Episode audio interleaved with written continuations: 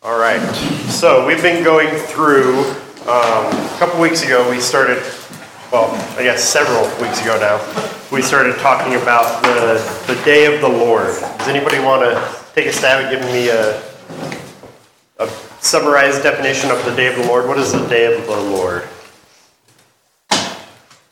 It's very dark. Okay, good. Literally, right? And figuratively. Lack of light plus very bad stuff. What did you say, Katrina? Chaos. Chaos. All right, that's a good word to describe it. Could be a good day. Say it again. I said it could be a good day. In what sense? God's justice. Yes. Okay. Jesus is coming. Yeah. Aren't we all waiting for that day? Yeah, so we've talked about how there's a broad sense and narrow sense of the day of the Lord, and the narrow sense, that's when Jesus comes back and he is really going to lay down the hammer and he's going to exercise his justice, as you said, Dean, and pour out his wrath on people, and that is going to introduce the millennial kingdom. So, yeah, I guess it's all a matter of perspective, really. Yeah. All right, so... there is a future tribulation, the 70th week of Daniel's prophecy, as we've talked about in Daniel 9, that will occur before the second coming of Christ. This 7-year period will be a time of God's wrath being poured out on the earth, a time unlike any other. We get that from Matthew 24. Remember, he said that it was a tribulation such as has never taken place, nor will ever take place again. So it's going to be absolutely unique. In that regard. Adding to the teachings of Daniel and Jesus, John was used to give us more detail about what will happen on earth during the tribulation. The descriptions of this tribulation period are found in chapters 6 through 18 of Revelation. At the heart of the narrative are seals, trumpets, and bowls. So we're going to attempt to add to the information that we got from Jesus in Matthew 24, from Daniel, and we're going to look to this revelation that Jesus gave to John. So go ahead and turn with me to Revelation, and we're going to seek to give a very high overview of this book and just kind of a summary of the way that it's laid out. It's laid out mostly chronologically. And we're going to pick up on the aspects particularly that touch on the tribulation and God's wrath that's going to be poured out in that great day. But before we do, I just want to remind us of a couple of Proverbs. So Proverbs 1:7 says that the fear of the Lord is the beginning of knowledge, right? That to fear God is a good thing, that we can have knowledge of God, that we can have wisdom of God. Psalm 119:104 says, "From your precepts I get understanding," that we can understand God from his precepts, from what he has disclosed to us and given to us. And then later in verse 100 of Psalm 119, the psalmist... 100? Oh. Yes, Psalm 119. He says, "I have understanding more than the aged, because I have observed your precepts." So, again, he has an understanding that God has given to him, that God has allowed him to have, even above the aged, because he has listened to God's precepts. He has listened to what God has given to him. And then one more, 1 Corinthians 14:33 says that God is not a God of confusion. So we need to remember that when we're heading into a book like the book of Revelation, that God is not a God of confusion. Even though we might find ourselves confused when we're looking through and reading through some of these things, God had an intention in giving us these words and in giving them to us in the way that he did.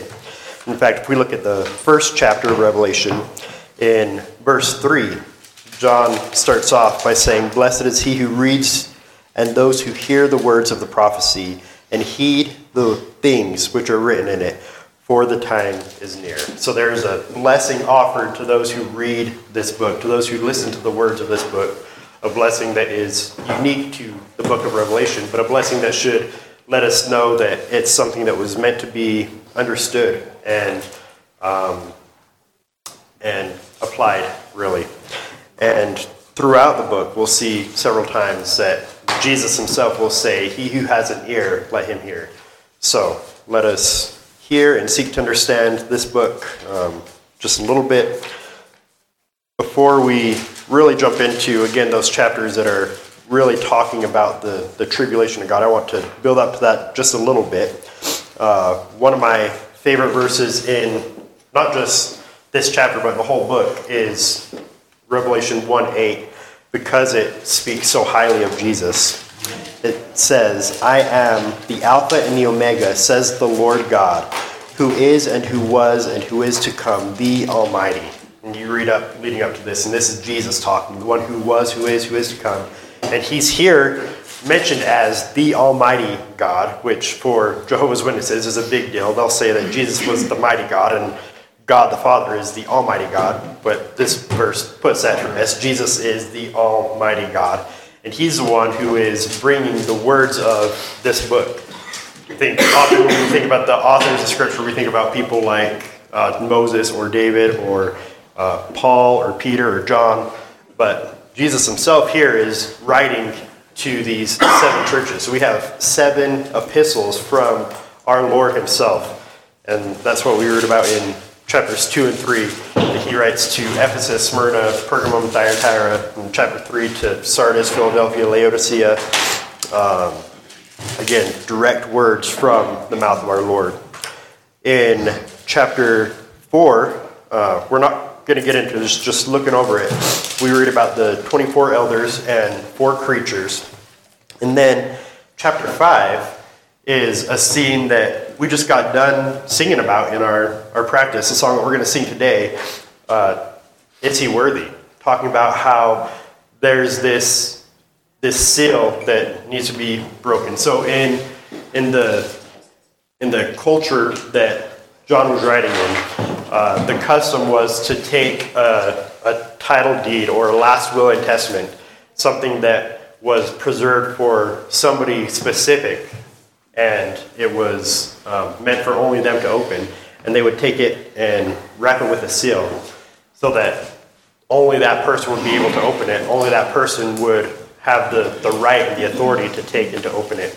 And so that's the kind of imagery that we get here in chapter 5, that there is this title deed that needs to be opened. And John is looking around. He realizes that there is nobody who is able to open this. There is nobody who is worthy. There is nobody who is honorable enough to take and to unopen this unknown seal, this title deed of the universe. And then it even brings John to tears. He's weeping and wailing, realizing that there's nobody. And then he's pointed to the lion. The Lion of Judah, the Lamb of God, who is worthy to take and to open the scroll. The same one we read about in 1:8, who is Jesus, the Almighty, who was, who is, and who is to come. He is worthy, and he is coming to open up the scroll and to reclaim the earth as his own. We're going to get into all of the different tribulation, the trials, and all the bad things that we mentioned that are wrapped up in the day of the Lord as it's going to be poured out on history.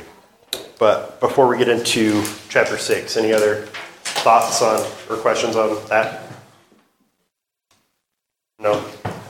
Thought I saw half hand raises. All right. MacArthur and Mayhew say that these massive judgments are predominantly sequential and reveal escalating judgments from God against an unbelieving world and the kingdom of Antichrist. So the two important words here are sequential, that for the most part it goes in order, and then escalating. And hopefully we'll see that as we go, that they're escalating not just in intensity, but seems like they're escalating in the frequency in which they come, that these first seals and then trumpets and the bowls start off slow, and then they build in intensity and frequency as they pour out. Like birth pangs. Like birth pangs, like we read about in Matthew 24, right? Like when a woman is giving birth and she has contractions, they start off slowly, right? And dare I say, not as intense. And then, not that we would know that. I'd be very bold in saying that. It starts off really easy. Enjoyably. Like a tickle, yeah. You should probably get myself in trouble. Yeah. But then they build, right? Both in intensity and in frequency. And we'll see that same thing throughout the description of the tribulation. All right, so the first six seals. We read about the first six seals in Revelation chapter 6. We'll go ahead and read the first two verses here. Then I saw, and remember this is John writing down his vision. Then I saw when the Lamb broke one of the seven seals, and I heard one of the four creatures saying, as with the voice of thunder, "Come." And I looked, and behold, a white horse, and he who sat on it had a bow, and a crown was given to him, and he went out conquering and to conquer. Do we have any thoughts as to who this might be sitting on a white horse, or what this might be representing? All right, we are in the book of Revelation. I would be slow to speak as well. Initially, for me, when I look at this, I think, okay, well, this must be good, right? Some guy on a white horse, but he went out to conquer and to conquer, or conquering and to conquer. I think this is the arrival of the Antichrist, right? This is a false peace that we see, a pseudo peace that's going to quickly be broken, as we see in the second seal, verses 3 and 4. When he broke the second seal, I heard the second living creature saying, "Come," and another, a red horse, went out, and to him who sat on it, it was granted to take peace from the earth, and that men would slay one another, and a great sword was given to him. So there we see war, death within war, right? In verse 5, we see the third seal being broken. When he broke the third seal, I heard the third living creature saying, "Come." I looked, and behold, a black horse, and he who sat on it had a pail of scales in his hands. And I heard something like a voice in the center of the four living creatures saying, "A quart of wheat for a denarius, and 3 quarts of barley for a denarius, and do not damage the oil and the wine." So we understand this to be famine, that a quart of wheat, that's not a whole lot, right? And it's going for a denarius, and denarius was a full day's wage. So imagine working a whole day for 1 quart of wheat, or for 3 quarts of barley. We won't have to imagine before too long. Yeah, right? Okay. Yeah. But even what we're experiencing now, gas at $6-$7 a gallon, it pales in comparison to the kind of famine that we're talking about here. Don't damage the oil and the wine. I live a little bit more loosely now than I did when I was first married. When I was first married, I was real tight. I'm real tight right now. Jeremy's laughing because he knows that. But when I was first married, I was super tight. And when I was growing up, we didn't have a whole lot of money, so I was super tight. But these people in this day, they will definitely know what it means to pinch a penny, not to hurt the oil and the wine, because that is what they need to sustain themselves to live. All right, verses 7 and 8. Will somebody read that for us, the fourth seal? When the Lamb broke the fourth seal, I heard the voice of the fourth living creature saying, "Come." I looked, and behold, an ashen horse, and he who sat on it had the name Death. Hades was following with him. Authority was given to them over a fourth of the earth, to kill with sword and with famine and with pestilence, and by the wild beasts of the earth. All right. So here we see more death, right? More pestilence, disease, right? Just more bad stuff. It's just death upon death upon death. And this is only the fourth seal. Verse 9 begins with the fifth seal. When the Lamb broke the fifth seal, I saw underneath the altar the souls of those who had been slain because of the word of God and because of the testimony which they had maintained. And they cried out with a loud voice, saying, "How long, O Lord, holy and true, will you refrain from judging and avenging our blood on those who dwell on the earth?" And there will be given to each of them a white robe, and they were told that they should rest for a little while longer until the number of their fellow servants and their brethren had been who were to be killed, even as they had been, would be completed also. So here we see the martyrs of the church, that there's, not the church, the followers of God. Remember, by this time the church had left, but there are still those who follow after God who are going to be martyred. They're going to be killed because of their belief in him. And then beginning in verse 12 and through the end of the chapter, will somebody read about the sixth seal for us, please? I looked, and when he broke the sixth seal, and there was a great earthquake, and the sun became black as sackcloth made of hair, and the whole moon became like blood, and the stars of the sky fell to the earth as a fig tree casts its unripe figs when shaken by a great wind. The sky was split apart like a scroll when it was rolled up, and every mountain and island were moved out of their places. Then the kings of the earth and the great men and the commanders and the rich and the strong and every slave and every free man hid himself in the caves and among the rocks of the mountains.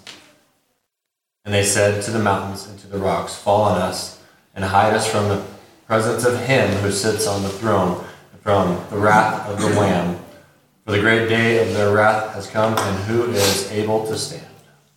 All right, so we see all kinds of stuff in this sixth seal. We see an earthquake, we see signs in the heavens, again, like we did all throughout the Old Testament when we're looking in Joel and Zechariah and Matthew and Luke. We see that the sky is going to be split apart like a scroll. I think about that sometimes when I'm looking up in the sky, it's just going to like rip apart, right? And I guess the stars are going to be exposed, and our whole atmosphere, which protects us, is going to be evaporated. It's just going to be gone. That the mountains are going to be gone. Again, all week I've been driving up and down the Wasatch Trail, looking at the mountains, thinking, well, I'll enjoy those while they last, right? Because they're not going to be here forever. It's just a trip to think about the total, utter destruction that's going to take place. And once again, we're in the sixth seal and just building in intensity. These are just birth pangs that are going to grow and grow in intensity. And we're going to get into the seventh seal. The seventh seal is really going to open up the seven trumpets for us coming up next. But before we get there, any thoughts or questions on the sixth seals in Revelation 6? All right.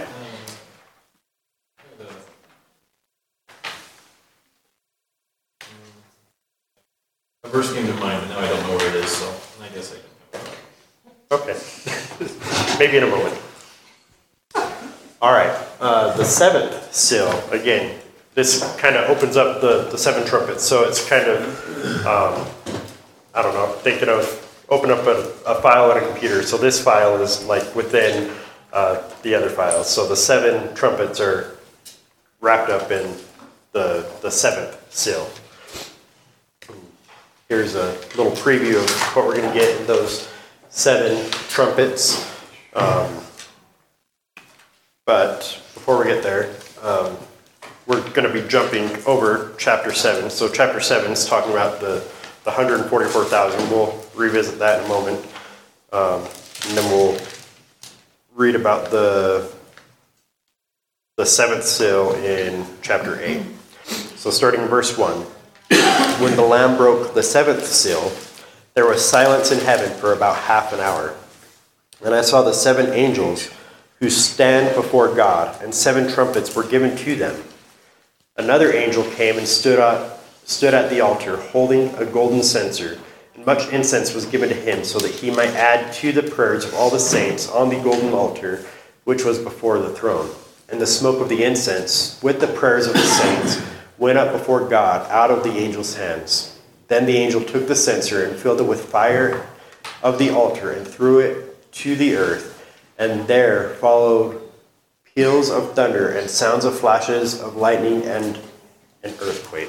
And so realize that all this is coming out of this golden altar, which in the Old Testament was something that was, like is mentioned here, used to lift up the prayers of the saints, something that would symbolize the mercy of God being poured out. And here it's being used as a symbol of the wrath of God that is to come. Verse 6, and the seven angels who had the seven trumpets prepared themselves to sound them. The first sounded, and there came hail and fire, mixture of blood, and they were thrown to the earth, and a third of the earth was burned up, and a third of the trees were burned up, and all the grass was burned up. So, make note, especially with that last phrase, all the grass was burned up, and then a third of the trees, and a third of the earth. One third, just in that one trumpet, was taken out. The second trumpet from the second angel sounded, verse 8, and something like a great mountain burning with fire was thrown into the sea, and a third of the sea became blood, and a third of the creatures which were in the sea and had life died, and a third of the ships were destroyed. So the first one takes out a third of the land, second one takes out a third of the sea, of the salt water, right? And then verse 10, a third angel sounded, and a great star fell from heaven, burning like a torch, and it fell on a third of the rivers and a third of the springs of water. The name of the star was called Wormwood, and a third of the waters became wormwood, and many men died from the waters because they were made bitter. So third of land, third of the salt water, now a third of the fresh water, also destroyed. Fourth, in verse 12, the fourth angel sounded, and a third of the sun, and a third of the moon, and a third of the stars were struck, so that a third of them would be darkened, and the day would not shine for a third of it, and the night in the same way. Then I looked, and I heard an eagle flying in mid-heaven, saying with a loud voice, "Woe, woe, woe to those who dwell on the earth, because of the resounding blast of the trumpets and of the three angels who are about to sound." And the people on the earth said, "Whoa, whoa, whoa, a talking eagle." Exactly. Yes.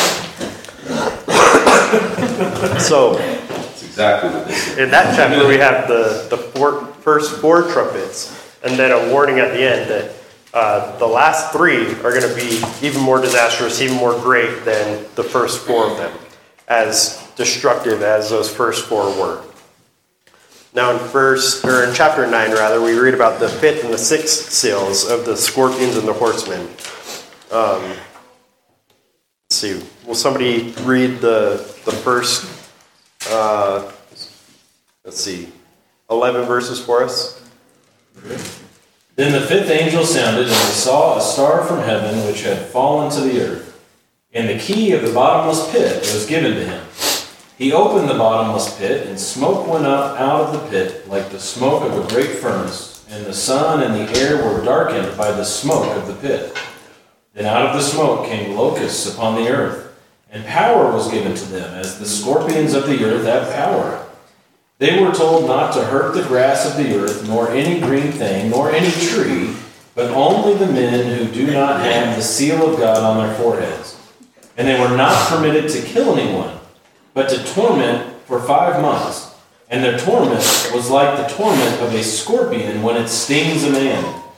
And in those days men will seek death and will not find it.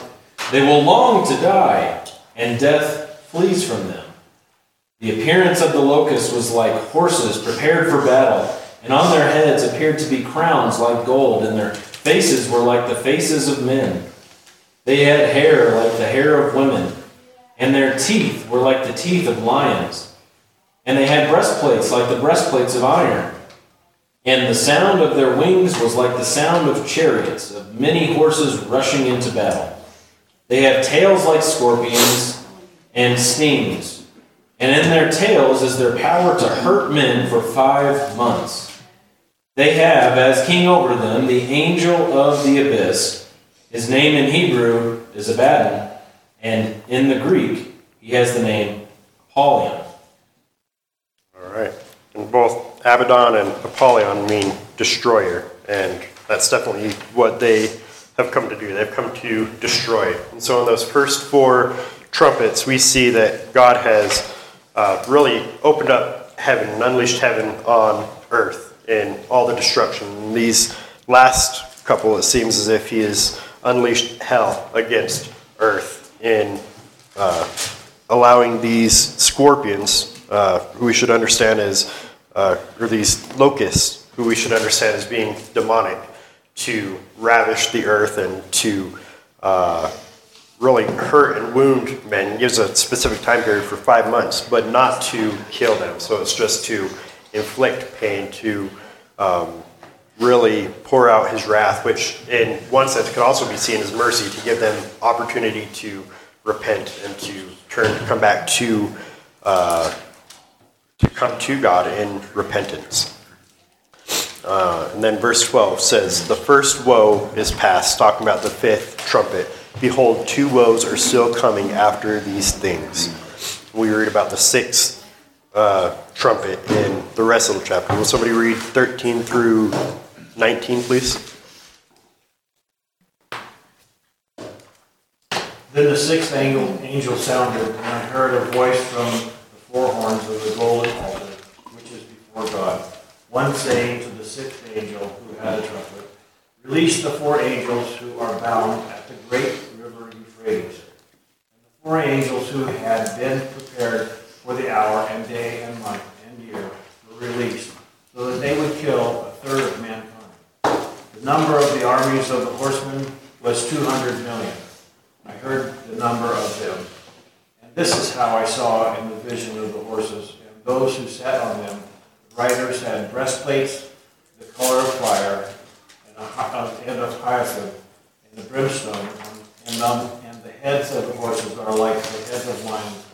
Out of their mouths proceed fire and smoke and brimstone. A third of mankind was killed by these three plagues, by the fire and the smoke and the brimstone which proceed out of their mouths. For the power of the horses is in their mouths and in their tails, for their tails are like serpents and have heads, and with them they do harm. The rest of mankind who were not killed by these plagues did not repent of their works or of their hands, so as not to worship demons, and the idols of gold, and of silver, and of brass, and of stone, and of wood, which can neither see, nor hear, nor walk. And they did not repent of their murders, nor of their sorceries, nor of their immorality, nor of their theft." All right. Can you imagine not repenting after that?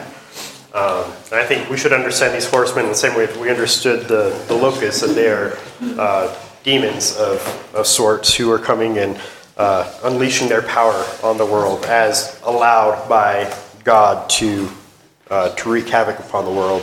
A lot of people will try to look at these as normal men who are riding on horses. I think you can kind of get yourself in some trouble when you start looking at the description of their tails and their mouth and the fire that's coming out of them, and trying to interpret that in light of where we are in the 21st century. I think it's just a lot more true to the text and the description and how John would have understood it, to understand them as being demonic forces, just like with the locusts.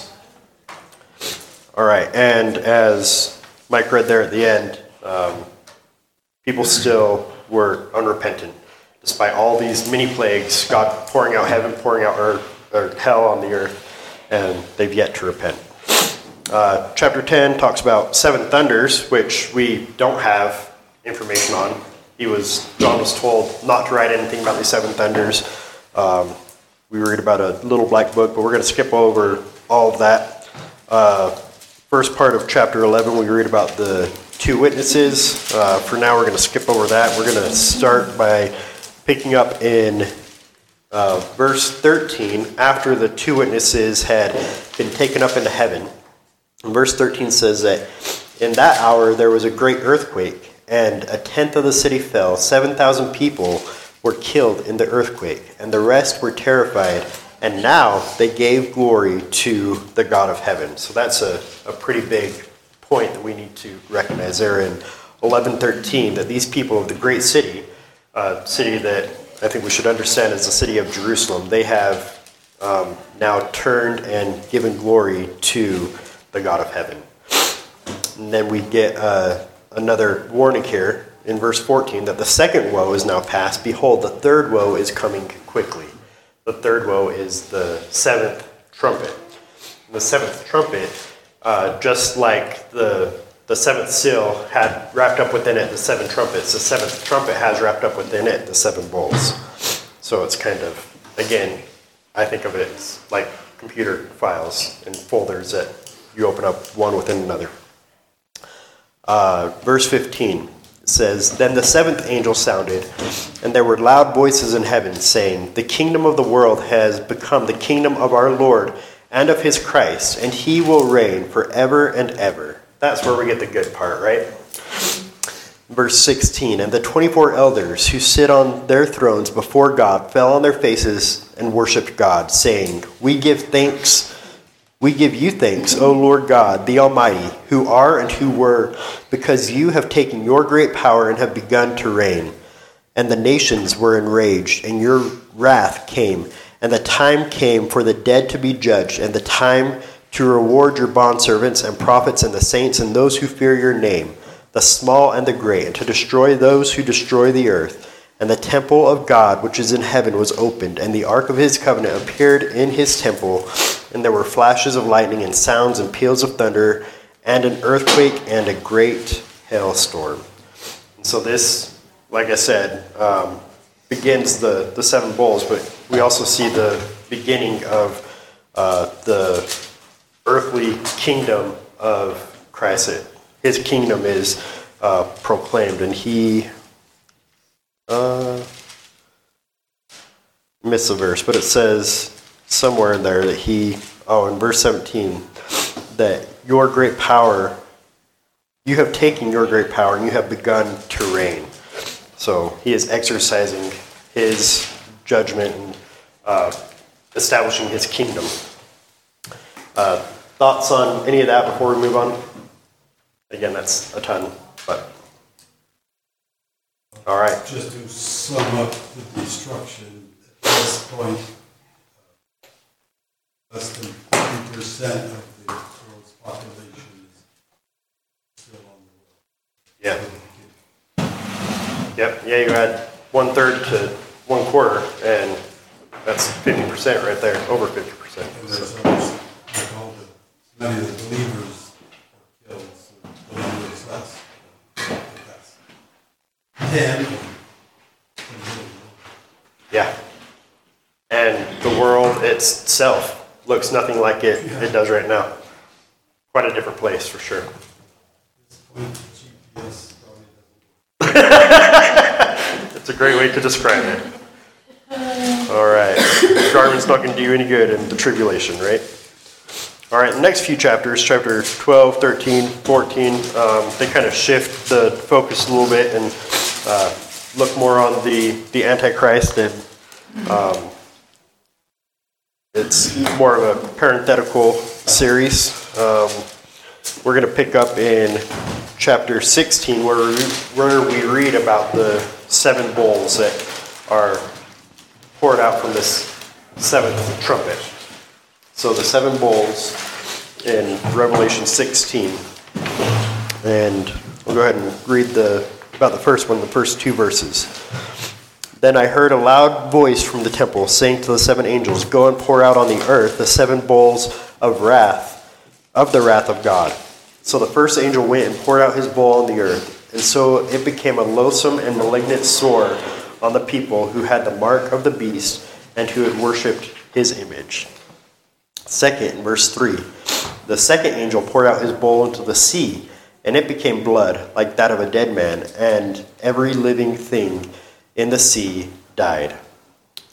Fourth verse, third bowl. Then the third angel poured out his bowl into the rivers and the springs of water, and they became blood. And I heard the angel of the water saying, Righteous are you who are and who were, O Holy One, because you judged these things. For they poured out the blood of the saints and the prophets, and you have given them blood to drink. They deserve it. And I heard the altar saying, Yes, O Lord God, the Almighty, true and righteous are your judgments. So now we have talking eagles and talking altars. So woe again, right? And then the fourth angel in verse 8. The fourth angel poured out his bowl upon the sun, and it was given to scorch the men with fire.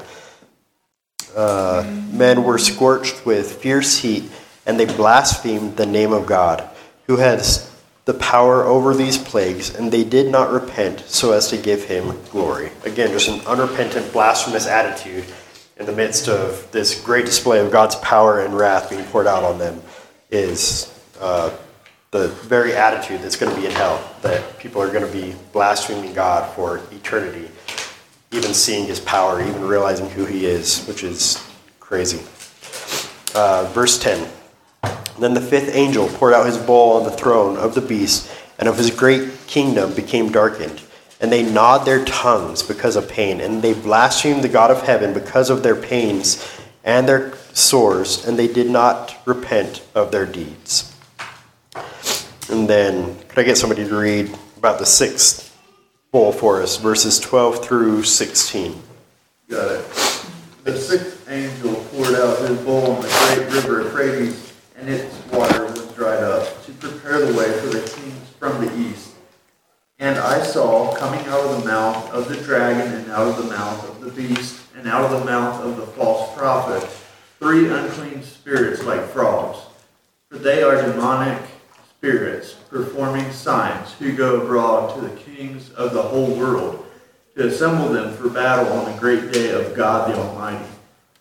Behold, I am coming like a thief. Blessed is the one who stays awake, keeping his garments on, that he may not go about naked and be seen exposed.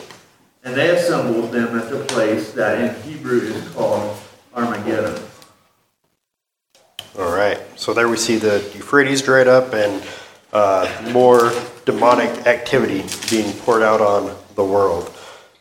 Notice that in these bowls, that there's, in the first bowl, this wrath is poured out, these painful sores are poured out on those who didn't accept Christ, but rather they received the mark of the beast, and then it's poured out on the earth itself. Then we get down here to the seventh seal, and we see that the seventh angel, verse 17, poured out his bowl upon the air, and a loud voice came out of the temple from the throne, saying, It is done. And there were flashes of lightning and sounds and peals of thunder, and there was a great earthquake, such as there had not been since man came to be upon the earth. And so great an earthquake was it, and so mighty. We've already seen a ton of earthquakes up to this point, and this one is noted as the great and mighty earthquake, such as has never been. And then verse 19, the great city, the same great city that we saw repent back in 11:13, this great city is split into three parts, and the cities of the nations fell. Babylon the Great was remembered before God, and to give her the cup of wine of his fierce wrath. And every island fled away, and the mountains were not found. Once again, mountains are going to be gone. Islands are going to cease to exist. Great destruction throughout all the tribulation, the seals and the trumpets and the bowls. So, once again, that's quite a bit. So, at this point, we need to ask ourselves, what is happening? What is going on here? We see that God is executing just judgment, don't we? Dean, you mentioned God's justice and his judgment and how those are good things. They're good things for those who recognize God as good. They're not good things for those who are in rebellion against God, for those who are blaspheming God, aren't they? We see ethnic Israel is being saved. We're going to get into that here shortly. That God is not dealing with the church. There's no mention of the church in these chapters, 6 through 18. We saw mention of the church in the first few chapters, and we'll see mention of the church here in 19:20, but not in these mid-chapters. This wrath is for the condemned and not for the redeemed. So, going back to chapter 3 and looking at this letter that Jesus had written to Philadelphia, we see in 3:10 it says, "Because you have kept my word of my perseverance, I also will keep you from the hour of testing, that hour which is about to come upon the whole world to test those who dwell on the earth." So, what is the purpose of this hour, as mentioned in this verse? To test the whole world. All right. So you answered both these questions. It's to test and the whole world, right?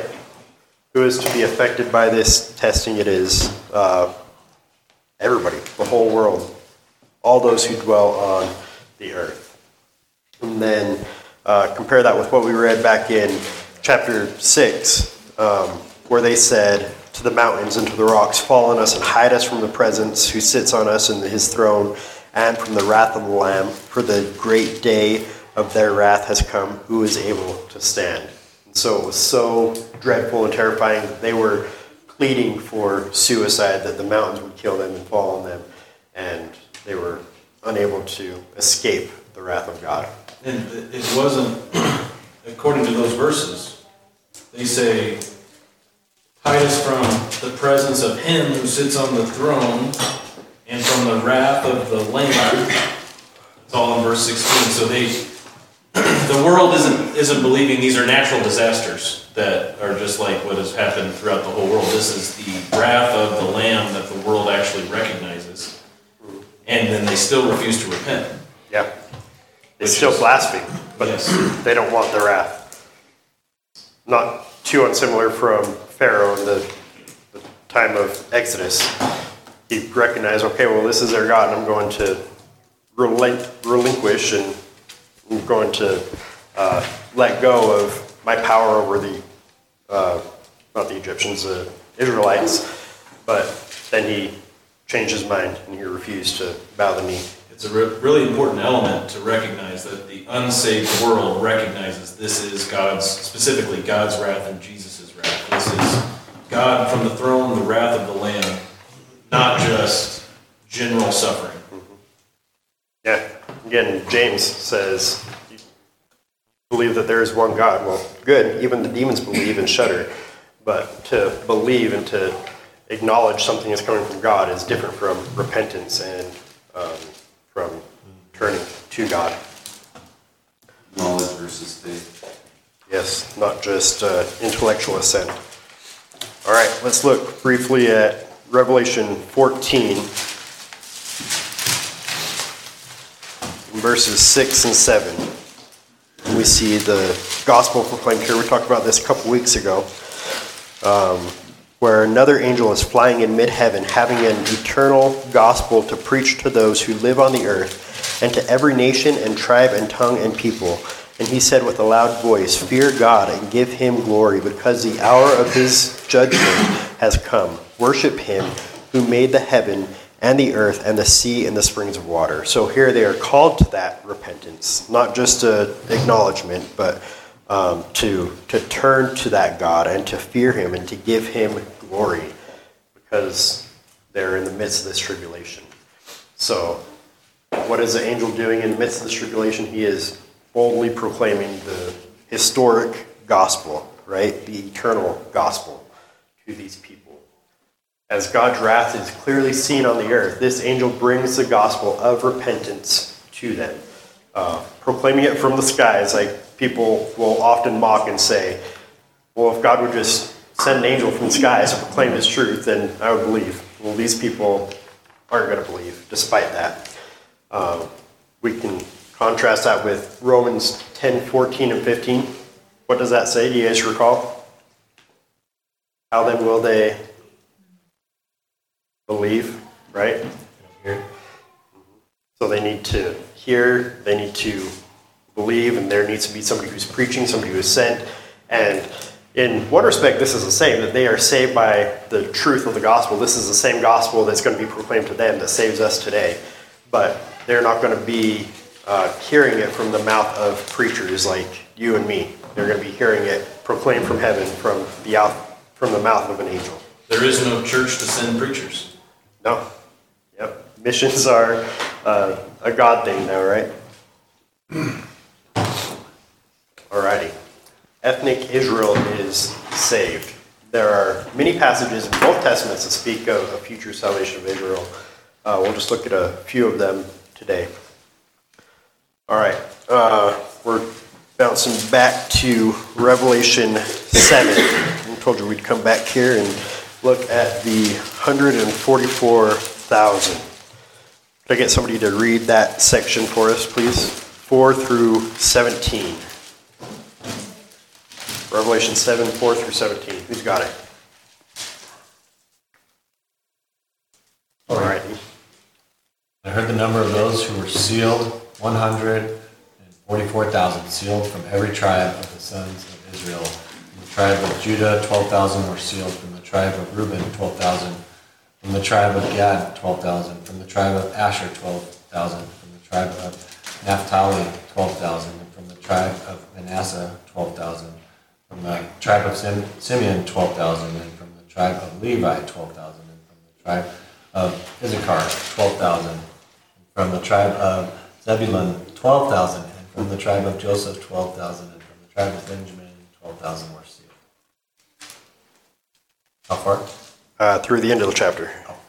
And after these things I looked, and behold, a great multitude which no one could count from every nation and all tribes and peoples and tongues standing before the throne and before the Lamb, clothed in white robes, and palm branches were in their hands.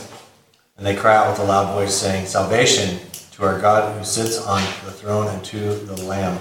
And all the angels were standing around the throne and around the elders and the four living creatures, and they fell on their faces before the throne and worshipped God, saying, Amen, blessing and glory and wisdom and thanksgiving and honor and power and might be to our God forever and ever. Amen. Then one of the elders answered, saying to me, These who are clothed in the white robes, who are they, and where have they come from? I said to him, My Lord, you know.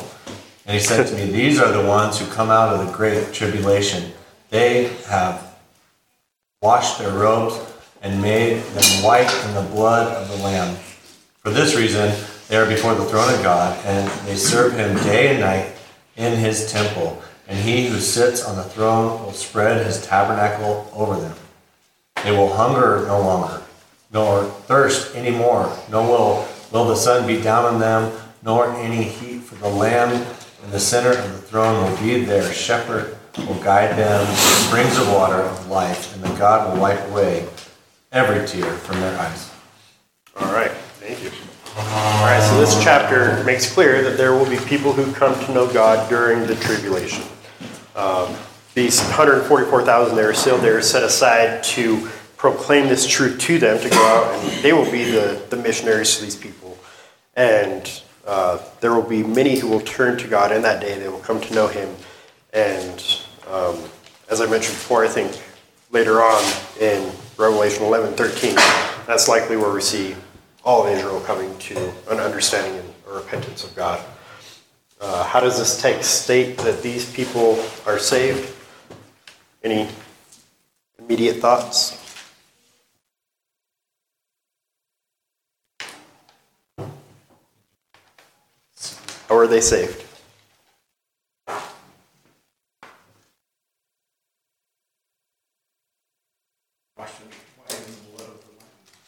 right. Same way that everybody else is saved, right? They are saved by the blood of the Lamb. It's important to note throughout any different time, any different eon or age that God is working. People are always saved by the blood of Christ. All right. I got this quote here from Robert Thomas. 144,000 is a definite number in contrast with the indefinite number of 7,9. If it is taken symbolically, the known number in the book can be taken literally, as God reserved 7,000 in the days of Ahab in 1 Kings and Romans 11:4, He will reserve 144,000 for himself during the future great tribulation. So that's one of the key aspects of our hermeneutic, our understanding of Revelation, that these numbers that are being spoken of are literal. And Dean went through that process of reading those verses 5 through 8 of how God set aside 12,000 from each tribe. Not just from each tribe, but 12,000 from Judah and Jacob and Issachar and Naphtali and all these different tribes to specify that these are literally 12,000 people. And a lot of cults will grab onto this 144,000, do weird things with it, and try to put themselves in there without realizing that they are literal numbers from literal tribes. If anyone ever does that, just ask them which tribe you're from, what they're from. Yes. I'm one of the 144,000. Which tribe? Yeah. And what number out of the 12,000 of that tribe? Yeah. It's weird stuff. All right. Let's turn back and look at Jeremiah 31. Should probably do that next time. Yeah. All right. The clock's a little slow. Is it? Yeah. How slow is it? 2 minutes. 2 minutes. Yeah. Okay. Well, then, instead, let's look back in chapter 16 of Revelation. At the end, how there's that seventh seal. I think that it's likely that seventh seal was not something that Israel would have went through in a negative way. So in verse 19, it says that the great city was split into three parts, and the cities of the nations fell. If we compare that with Zechariah 14. Zechariah 14 talks about how Zion is going to be lifted up, and there's going to be rivers that flow out of Zion to the north and the south that are going to be prosperous. And so this seems to be an earthquake that has a positive benefit for Israel, while it has a negative effect on the rest of the nations. The rest of the nations fell, and I think we can tie that back to Revelation 11:13, where Israel gave glory to the God of heaven, where they repented and they turned to the God of heaven. And that's why I think it's important to note that the rest of the bowls, they were poured out either on those who had received the number of the beast or on the earth themselves. I don't think they're directed at Israel, because Israel by that point had repented. And God was beginning to prepare the world for his millennium, for his reign to come, by splitting Israel, the great city, in this way, setting it up for this millennial reign, and ridding the nation of these other evil, or ridding the world of these other evil nations. Babylon in particular, which you can read about in chapter 17, talking about Babylon, the great whore, the great harlot, and then chapter 18, talking about how Babylon's doom is contagious, how their wickedness is spread to other nations, and the doom and the wrath that they receive from that is also contagious. So we'll get into that next week. That is, again, a super brief overview of Revelation. A couple things we should remember about Revelation. It's mostly chronological, right? And it is increasing in intensity, and a large chunk of it is focused on this last week of Daniel, this day of tribulation, which is a time of Jacob's trouble, but not just for Jacob, also for the nations of the world. All right. We will pray and spend some time in fellowship. God, we do thank you for saving us from your wrath, that you took your wrath upon yourself so that we might not have to endure it. God, we thank you that we are yours, and pray that we are truly indeed yours, that we would be bought with the blood of Christ, that we would be able to be called children of God because of our faith in you. God, I thank you for your righteousness, knowing that we have none of our own. God, help us to worship you in spirit and in truth. Take and cleanse our hearts, set our minds upon you, and just be exalted in this place as we lift up your name this morning.